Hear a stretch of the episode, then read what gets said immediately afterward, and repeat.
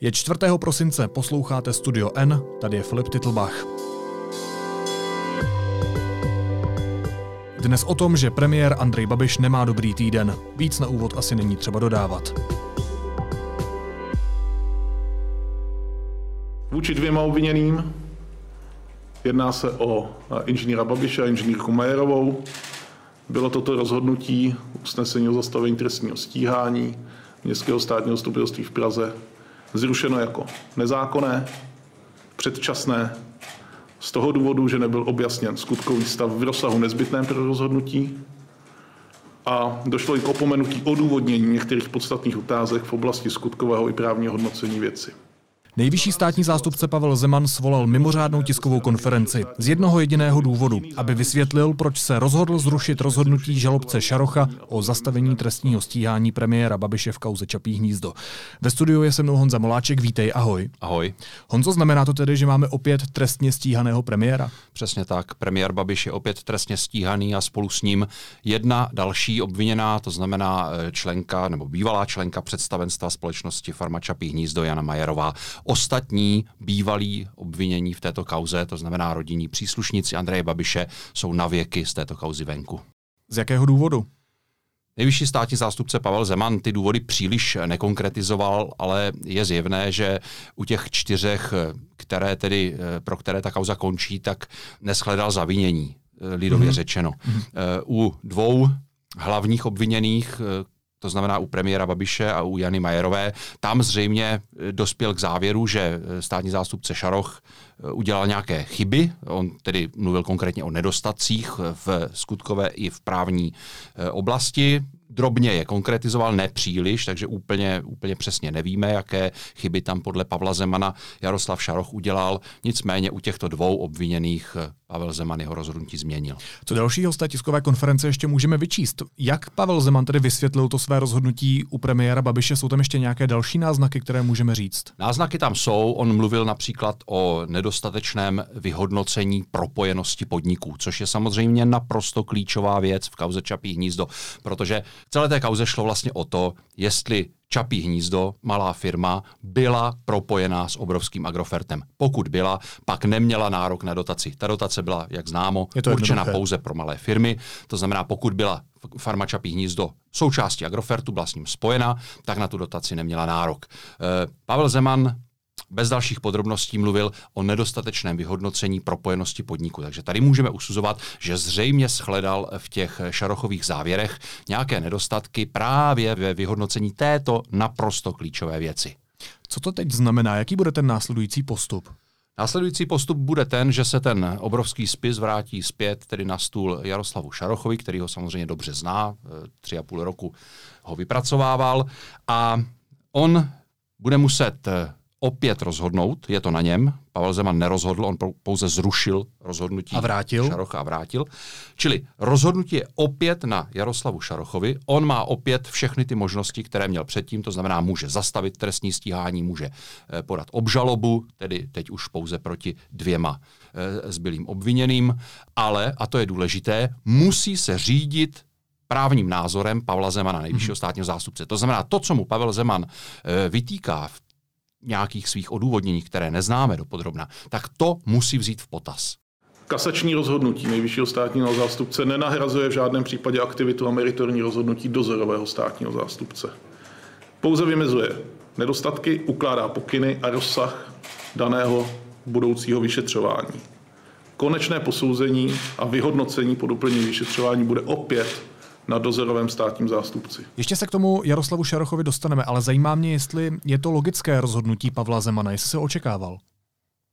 To očekávání samozřejmě bylo, bylo velmi těžké. Tady eh, asi, asi se nedá říct, jestli, eh, jestli člověk očekával rozhodnutí takové nebo makové.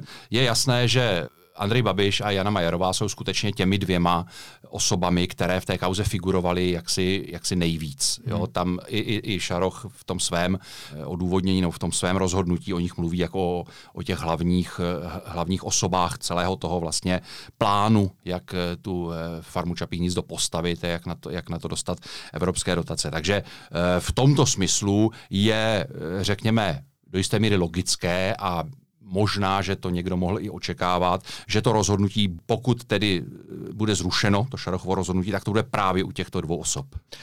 Když to ještě zrekapitulujeme zpětně, tak proč se v září státní zástupce Jaroslav Šaroch rozhodl zastavit to stíhání Andreje Babiše a dalších obviněných? To je velice zajímavá otázka, on to samozřejmě odůvodnil na mnoha stránkách, z nichž ale řada je také začerněných, takže nevíme přesně, co tam, hmm. Eh, co tam bylo, ale eh, v kostce se dá říct asi tolik. Jaroslav Šaroch vůbec eh, nepopírá to, že ty společnosti, to znamená Agrofert a Farma Čapí hnízdo, byly mnoha různými způsoby propojené. Jo, ty, ty způsoby, ono, ono je to celkem známé, uh, Agrofert ručil za úvěry Čapího hnízda. Čap, Čapí hnízdo by nikdo nikdy ty úvěry nedostal od banky, protože to byla malá firma. Malá firma. Její plán, její business plán byl naprosto nereálný. Nikdy by v životě nemohla fungovat, kdyby za sebou neměla uh, ten velký Agrofert v mnoha ohledech, nejenom co se týče úvěru, ale také co se týče pozemků a tak dále a tak dále. To znamená, eh, tohle to Šaroch nijak nespochybnil. On to hmm. dokonce v tom, v tom svém usnesení dokládá mnoha různými prostě výpověďmi a tak tak dále. Čili tohle to naprosto sedí, to, co, o čem média psala e, několik let, tak to naprosto přesně i Šaroch potvrdil. Ale On e, vlastně dospěl k závěru, řada právníků nad ním povytahovala obočí, že ano, sice ty dvě firmy byly propojené, ale pokud mám říct laicky, nebyly propojené tak, jak vyžaduje evropská legislativa v definici toho malého a středního podniku. To znamená, prostě podle Šarocha nebyla naplněna ta definice tak mm-hmm. naprosto přesná, konkrétní. On tam zkrátka našel takovou skulinku, eh, kterou e, prostě i ty dvě firmy, které jejich propojení sám doložil na mnoha, mnoha stránkách, vlastně mohl označit nebo označil jako vlastně nezávislé, nezávislé na sobě firmy. Takže taková administrativní záležitost. Já to nechci takto hodnotit, ale faktem je, že každý, kdo to odůvodnění eh, četl, tak eh, musel dojít k tomu, že vlastně ono celé směřovalo k tomu, že eh, jak si bude podána obžaloba jo, to odůvodnění, hmm. ale na konci, prostě na, na několika posledních stránkách najednou Šaroch uhýbá někam jinam a říká, ale nebylo naplněno toto, takže vlastně to, co jsem psal do této chvíle, tak vlastně nelze použít Chápu. a je třeba to trestní stíhání zastavit. Možná ještě poslední věc. Nejvyšší státní zástupce Pavel Zeman možná trochu jízlivě řekl, že doufá, že se mu to své rozhodnutí podařilo prezentovat o trochu lépe než městskému státnímu zastupitelství. O co přesně tam šlo? No tak eh, to si myslím, že se mu podařilo zcela jistě, protože hůř to asi už ani udělat nešlo. Ale to není žádná výtka Pavlu Zemanovi. Teď před chvílí jsme se na tu tiskovou konferenci dívali. On postupoval podle mě naprosto uh, správně, prostě prezentoval své rozhodnutí, odůvodnil ho, uh, nechal položit poměrně dost dotazů v míře, v míře, kterou mu ta jeho funkce umožňuje, je zodpověděl. Takže v tomhle ohledu proti němu nebo proti tomu jeho postupu si myslím, že nelze nic, nic namítat. Úplně jinak to ale bylo v případě toho městského státního zastupu zastupitelství, které napřed oznámilo, že v pondělí tedy oznámí výsledek toho rozhodnutí Šarochova, pak eh, vydalo jakousi tiskovou zprávu, která, že nejde o rozhodnutí. která, která napřed, napřed to označovala za konečné rozhodnutí, potom vydalo nějaké dementy, já už to přesně úplně ani nepamatuju, že, že, to, že to tedy vlastně nebylo ještě konečné rozhodnutí, že, že to ještě musí potvrdit ten šéf městského státního zastupitelství Erazím. Bylo to takové naprosto zmatečné, vznikla kolem toho taková mediální eh, situace, kdy vlastně pořádně už čtenář, který eh, se té kauze nevěnoval, tak už nemohl vůbec tušit, co se vlastně děje. Takže to bylo velice nešťastné a myslím si, že Pavel Zeman velice správně takovým trošku jako jízlivým způsobem na tohle upozornil a je dobře, že eh, on tedy zvolil úplně jiný postup. Za analýzu děkuji Honzovi Moláčkovi, díky moc, měj se hezky. Díky. Následuje krátká reklamní pauza. Za 15 sekund jsme zpátky.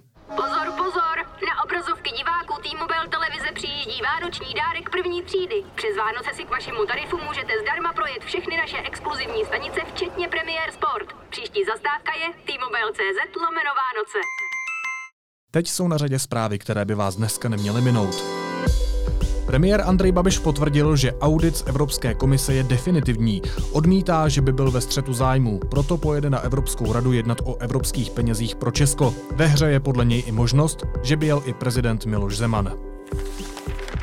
Německo vyslalo dva ruské diplomaty v souvislosti s nedávnou vraždou gruzínského občana čečenského původu, který byl zastřelen letos v létě v Berlíně. Podle časopisu Spiegel je hlavní podezřelý, který byl již zadržen, pravděpodobně agentem ruských tajných služeb. Kazachstán nepokládá v uvozovkách znovu sjednocení Krymu za anexi. Prohlásil to kazašský prezident Kasim Žomart Tokajev. Co se stalo, stalo se, zdůvodnil svůj postoj středoazijský lídr v rozhovoru pro Deutsche Welle před návštěvou Německa. Cituji dál. Od počátku jsme věřili v moudrost a slušnost ruského vedení. A Evropská unie nedosáhne klimatických cílů pro rok 2030 bez rychlé změny přístupu, píše se ve zprávě Evropské agentury pro životní prostředí. Evropa bojuje s bezprecedentními klimatickými změnami, úbytkem druhů a vyčerpáváním přírodních zdrojů.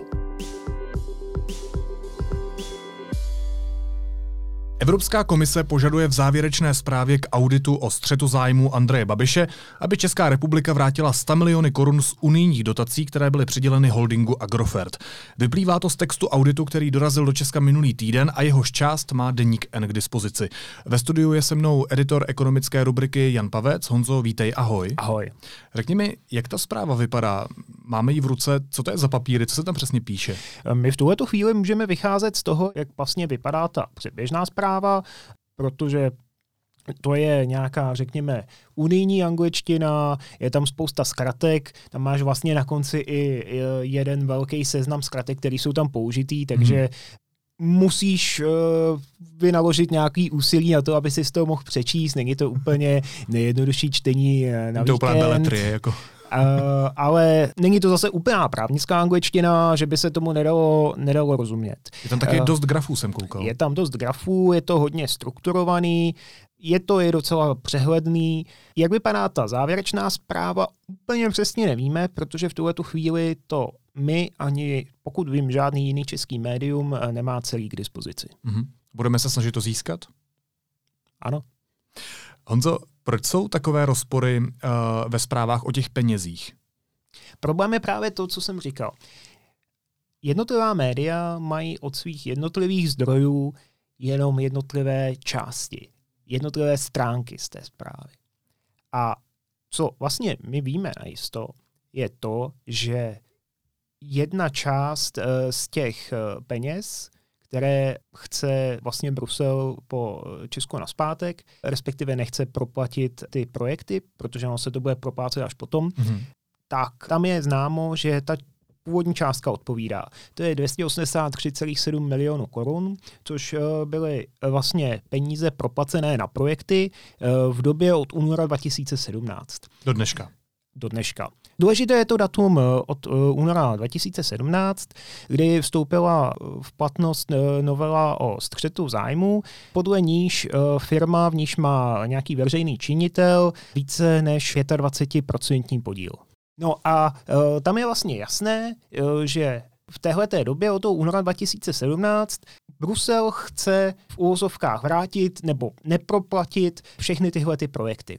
A potom je tam druhá část, kterou ty auditoři zkoumali.